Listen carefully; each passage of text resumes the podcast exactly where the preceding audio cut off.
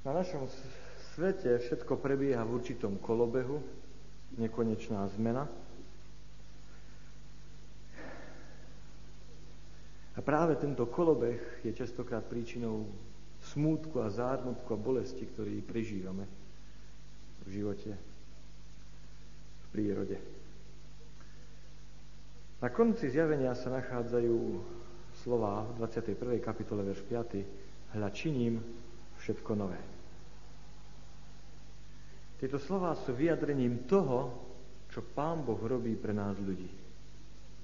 Pán Boh činí nové nielen veci, o ktorých budeme za chvíľku hovoriť a ktoré sú popísané v dvadsiatej prvej a druhej kapitole zjavenia, ale Pán Boh predovšetkým robí nové vzťahy. Vytvára nové vzťahy. Pán Boh zoberie človeka, ktorý je hriešnik, a po stretnutí sa s Bohom sa naväzuje nový vzťah, ktorý bude večný, ktorý nikdy neprestane. Kresťan sa stáva novým človekom, je znovu zrodený, dostáva nové srdce, začína chodiť, žiť novým spôsobom, žije podľa nového prikázania, nové prikázanie vám dávam. Je možné ho poznať podľa nového mena a teší sa na nový Jeruzalém.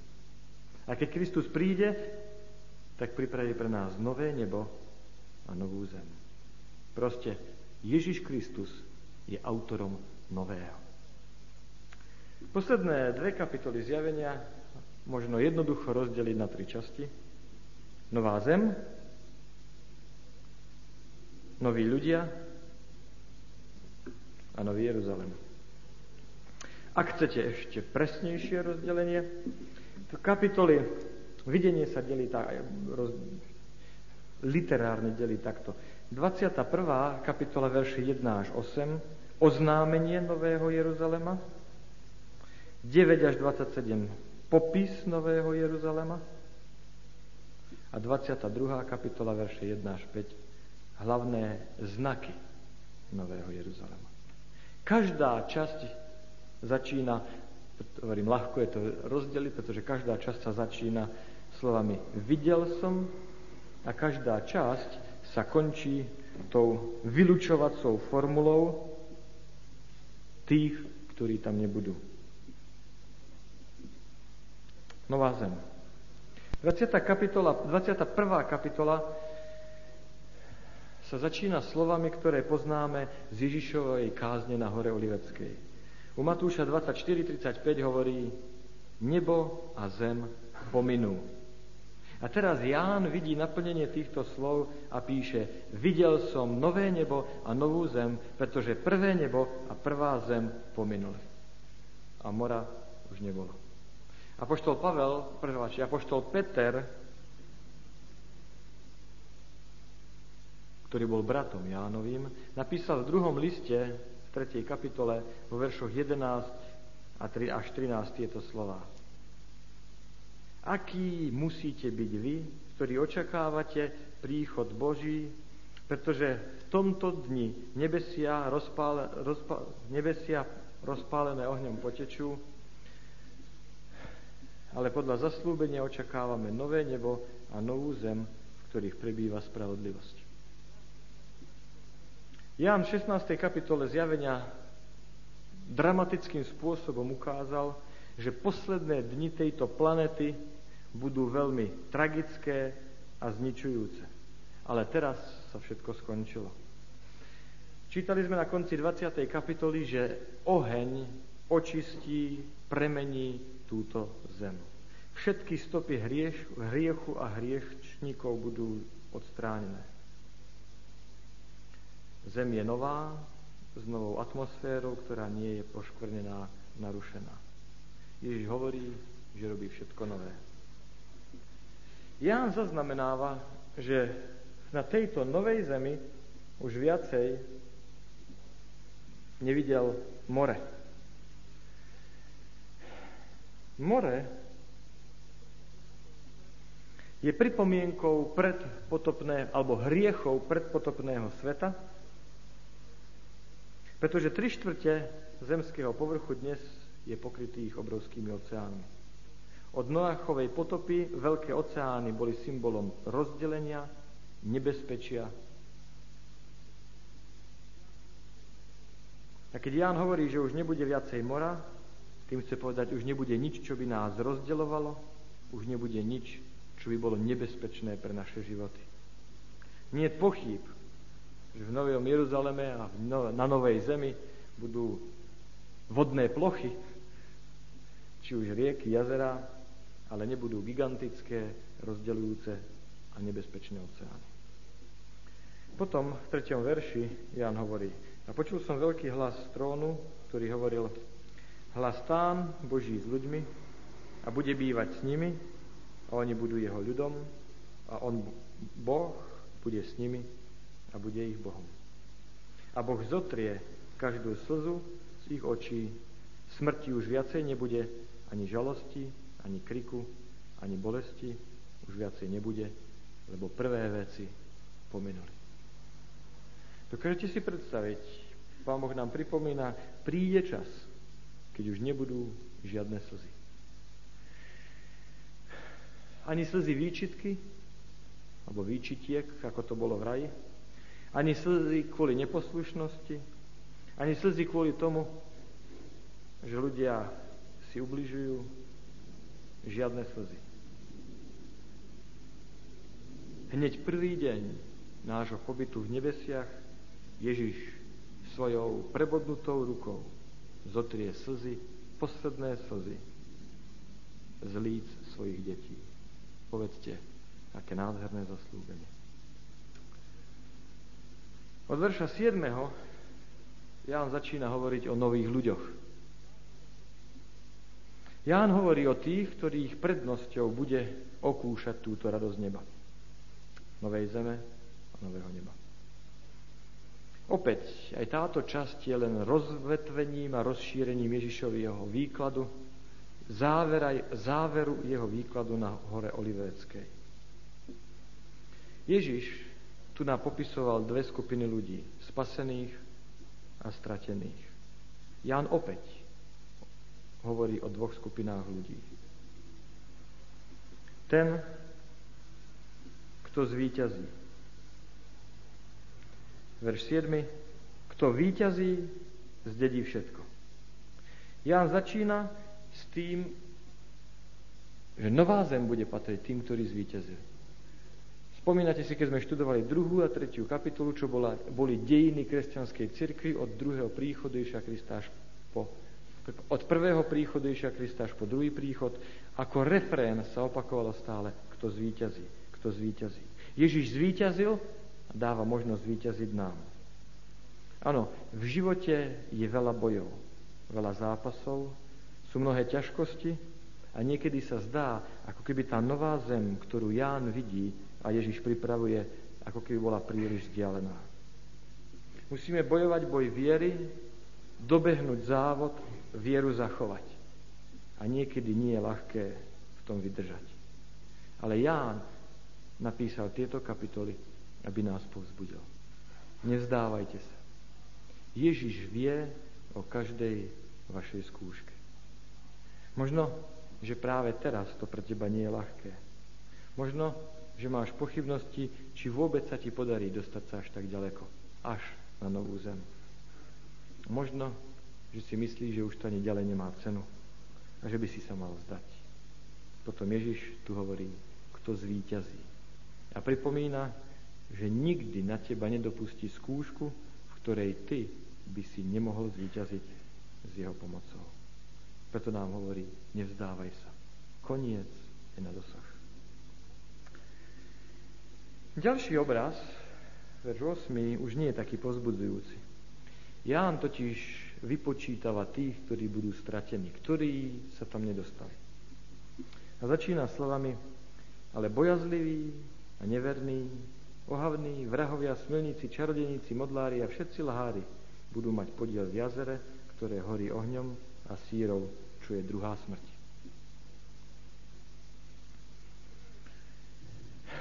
Čo je zaujímavé na tom, je poradie alebo slova, ktoré Ján vybral preto, aby ukázal, v akom svetle Pán Boh vidí životné postoje. Boh totiž hriech vidí inak, ako ho vidíme my. Keby my sme hovorili o zlých ľuďoch, tak určite by sa tam dostali vrahovia, smilníci a podobní. Ale povedzte, kto z nás by začal s bojazlivým? A predsa Ján začína s tým, že bojazliví tam nebudú. Žiaľ, viac ľudí sa nedostane do neba kvôli strachu, bojazlivosti, než kvôli nemravnosti alebo vražde. Strach z toho, čo povedia naši priatelia, strach z toho, čo si o nás ľudia budú myslieť, čo povedia na to, ako sme sa zachovali, na to, čo sme urobili, dokáže byť úžasnou, úžasným argumentom proti tomu, aby sa človek rozhodol pre pravdu. Obyčajne naša prvá myšlienka je, a čo si pomyslí ten a ten? Čo povie na to tamten či tamten?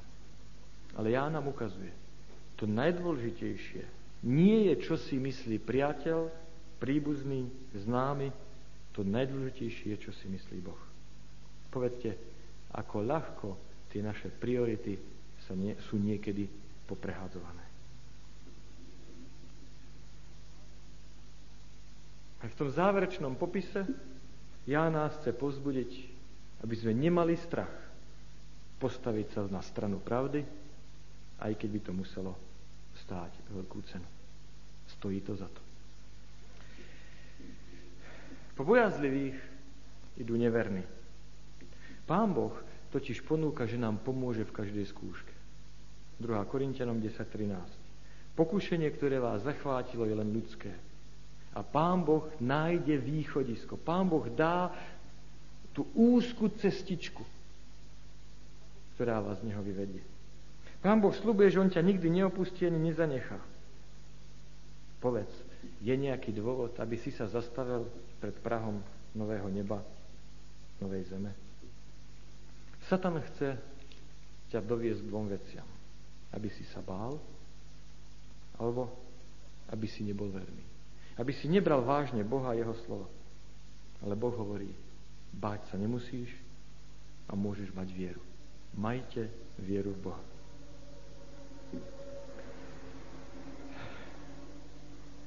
Kto sú títo ľudia, ktorí budú v tom novom jezda, na novej zemi? Zjavenie ich popisuje, že to sú ľudia kráľovstva. A preto, ako sme už hovorili, v zjavení to bude vyjadrené číslovkou. Kráľovstvo je dvanásť. A preto posledné dve kapitoly majú najviac výskytov číslovky dvanásť. Všimnime si vo verši dvanástom. Mesto malo dvanásť brán, pri bránach dvanásť anielov, napísaných dvanásť men, mien pokolení synov Izraelových. Verš šestnásty. Dĺžka. Áno, štrnásť dvanásť základ. Ja sa vrátim k tomu, áno. Dĺžka je dvanásť tisíc štádií. dvanásť krát tisíc. Verš sedemnásty hovorí, že jeho múr je vysoký dvanásť krát dvanásť lakťov. Verš devätnásty a dvanásty hovorí, že je dvanásť základov. Verš dvadsiaty prvý hovorí, že je dvanásť brán, každá z perly. Verš druhý v kapitole dvadsiatej druhej hovorí dvanásť storaké ovocie. A verš štrnásty hovorí, že je dvanásť základov a dvanásť mien apoštolov Ježiša Krista. Už predtým, v štrnástej kapitole a v kapitole siedmej Ján povedal, že ľudia, ktorí v ňom budú bývať, to sú dvanásť krát dvanásť krát tisíc. stoštyridsaťštyri tisíc ľudí. Teda jasne, v celom tomto vidíme, že Božie kráľovstvo milosti sa stáva kráľovstvom slávy, že to, čo bolo zaslúbené, je teraz realitou. Božie kráľovstvo, založené ako kráľovstvo milosti, sa sa nakoniec stane kráľovstvom slávy, ktoré nebude mať konca. Časť posledná. Nový Jeruzalém. Nový Jeruzalém je popisovaný ako mesto, ktoré sa približuje z diaľky, a teda je popisované spôsobom, akým by ho videl tej, tento človek. Ako, ako keby sa približovalo. Je to mesto univerzálne, to znamená, brány sa nikdy nezatvárajú, všetky národy tam majú prístup, je otvorené pre každého. Je zaujímavé, že táto časť písma, alebo táto časť zjavenia presnejšie, má dvanásť paralel, dvanásť paralel so siedmimi cirkvami druhej a tretej kapitoly. Obyvatelia Nového Jeruzalema, ako sme už hovorili, sú tí, ktorí zvíťazili. Mesto je naplnením všetkých zaslúbení, ktoré dostali verní v druhej a tretej kapitole. Verní zo siedmich zborov. Mesto je nazvané Novým Jeruzalemom, pretože je naplnením proroctva z Ezechiela štyridsiatej a štyridsiatej ôsmej kapitole. To znamená, je to mesto všetkých národov. Nový Jeruzalém je naplnením národných nádejí Izraela. Naplnenie nádeje Izraela nebude na Blízkom východe, ale v Novom Jeruzaleme. Je zaujímavé, že história človeka začína v záhrade a končí sa v meste. Ale meste, ktoré je tak odlišné iné od našich miest. Je ako nádherná záhrada s rozľahlou krajinou. Okrem toho, ako sme už hovorili, verš deviaty ukazuje, že ten istý anjel, anjel siedmých posledných rán, ktorý predstavil odpadnutú, odpadlú cirkev, neviestku, smilnicu, predstavuje v verši deviatom nevestu Kristovu. Dalo by sa povedať, že mesto má dvanásť charakteristík. Za prvé, poprvé, je to veľké mesto. Pretože zjavenie je kniha symbolická a čísla v zjavení nemajú zmysel, aby nám povedali kvantitu.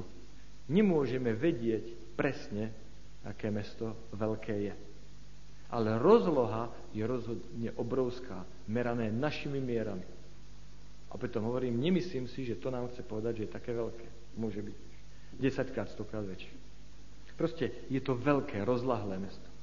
Za druhé, je to mesto, ktoré je dobre vybudované. Jeho staviteľom, pôvodcom, architektom je sám Boh. Žiadne kolaudačné závady.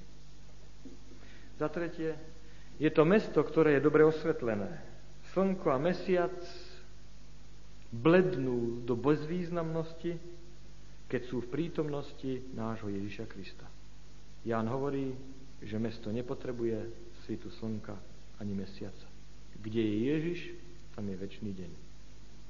Za štvrté, po štvrté teda, je to mesto, ktoré je dobre zavlažované. Nie len tým, že v ňom ním preteká rieka, ale aj predovšetkým tým, že v ňom je živá voda. Za po piaté, je to mesto, ktoré je dobre zásobované.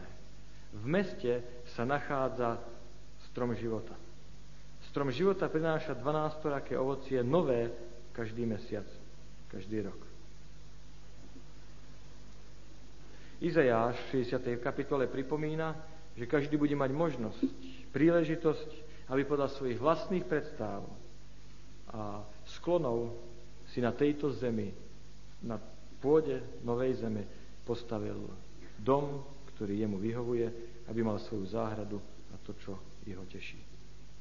Za šiest, po šieste, je to mesto, do ktorého sú ľudia pozývaní. Hovorili sme, že pri každej z dvanástich brán stojí anjel, ktorý pozýva každého človeka ďalej. Je to mesto, v ktorom ste vítaní. Po siedme, je to mesto, ktoré je hojne obývané. v Zjavení sedem deväť Ján hovorí: a videl som zástup, ktorý nikto nemohol spočítať. To všetko sú občania tohto mesta. Po osme, je to sveté mesto. Nič, nikto, kto by priniesol poškvrnu, nič nečisté tam nevstúpi. Po deviate, je to šťastné mesto, pretože ako sme hovorili, Boh zotrie všetky slzy, objíme svojou náručou lásky všetkých tých, ktorí potrebujú potešenie. On toto mesto vybudoval preto, aby my sme boli šťastní s ním. Po desiate, je to slávne mesto. V dejinách Babylon tvrdil o sebe, že je slávny. Ale Boh teraz ukáže všetkým, čo znamená zmysel slova sláva. Keď Mojžiš zostúpil zo Sinaja, jeho tvár žiarila, takže synovia Izraela sa nemohli na ňo ani pozerať. Pán Boh teraz ukáže mesto, ktoré bude žiariace pre všetkých. Všetci budú mať z neho radosť. Po jedenácté.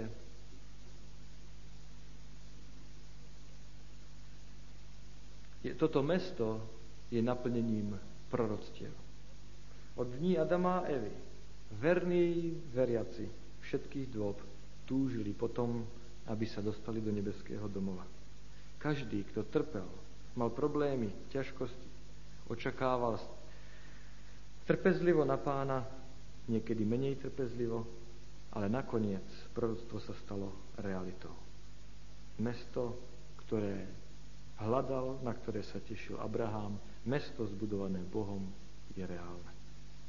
Nakoniec, dvanáste, je to mesto, ktoré je požehnané. V jeho centre je totiž Boží trón.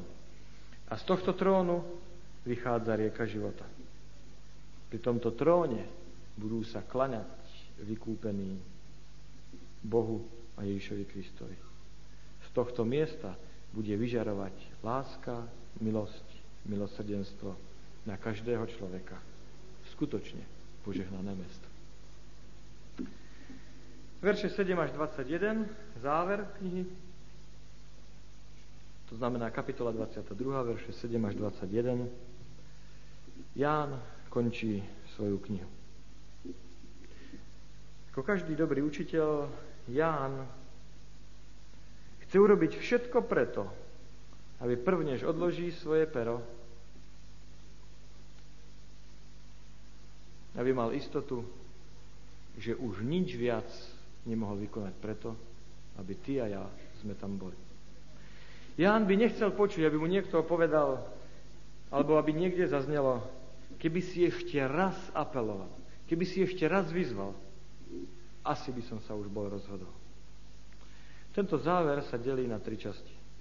Druhý príchod, podmienky a pozvanie.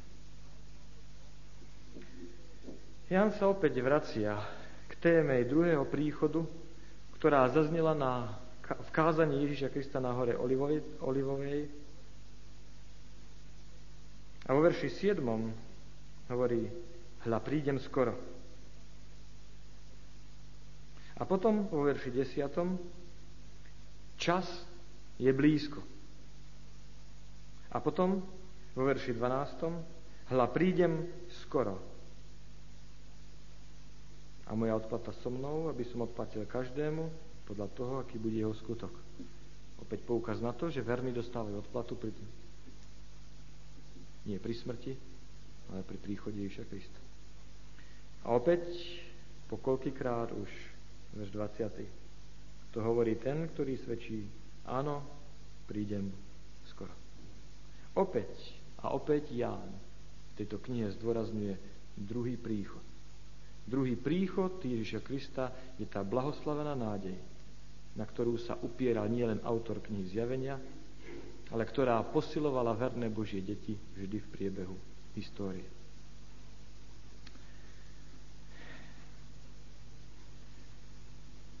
Ďalej podmienky od verša jedenásteho.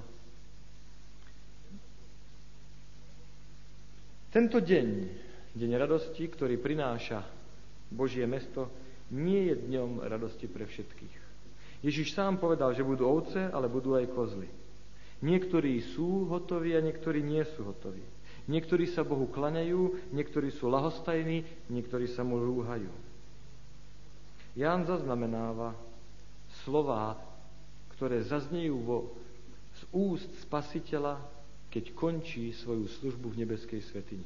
Verš jedenásty. Kto robí neprávosť, nech ešte robí.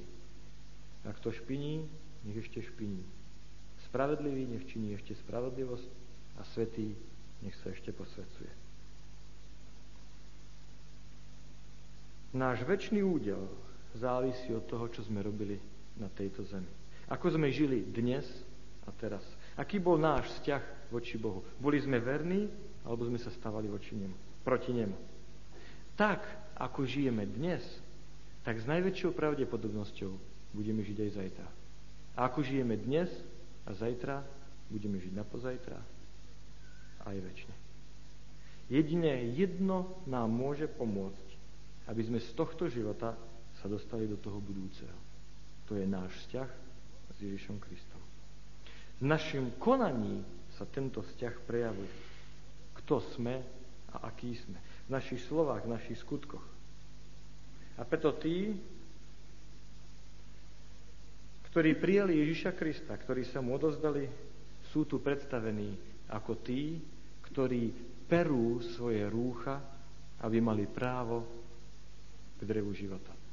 A je zaujímavé, že niektoré rukopisy uvádzajú variant čítania, ktorý hovorí, zachovajú prikázania, aby vošli do mesta. A jedno i druhé. Spasenie nie je dané našim konaním, je dané tým, čo Kristus vykonal na kríži. Ale premieta sa do toho, ako my žijeme. Posledné záver. Na záver pozvanie. Ján hovorí, príď.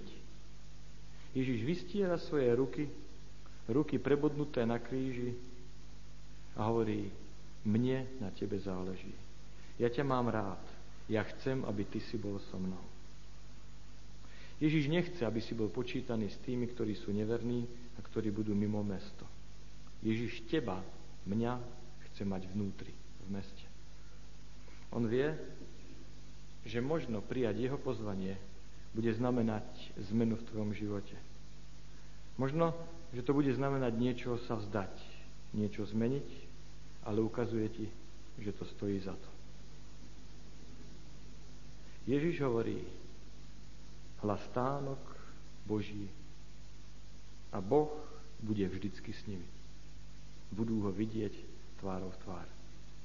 Povedz, nechcel by si aj ty jedného dňa vidieť Ježiša tváru v tvár? Nechcel by si mu poďakovať za to, čo pre teba v tomto živote urobil, ako ťa viedol, porozprávať sa s ním o tom, aké ťažké niekedy to bolo, ale aké vďačný si mu bol za podporu, ktorú ti dal. Ak tam chceme byť, musíme sa pre neho rozhodnúť. Ty a ja môžeme byť raz tvárou v tvár s Ježišom Kristom a v Novom Jeruzaleme, ak sa preto rozhodneme.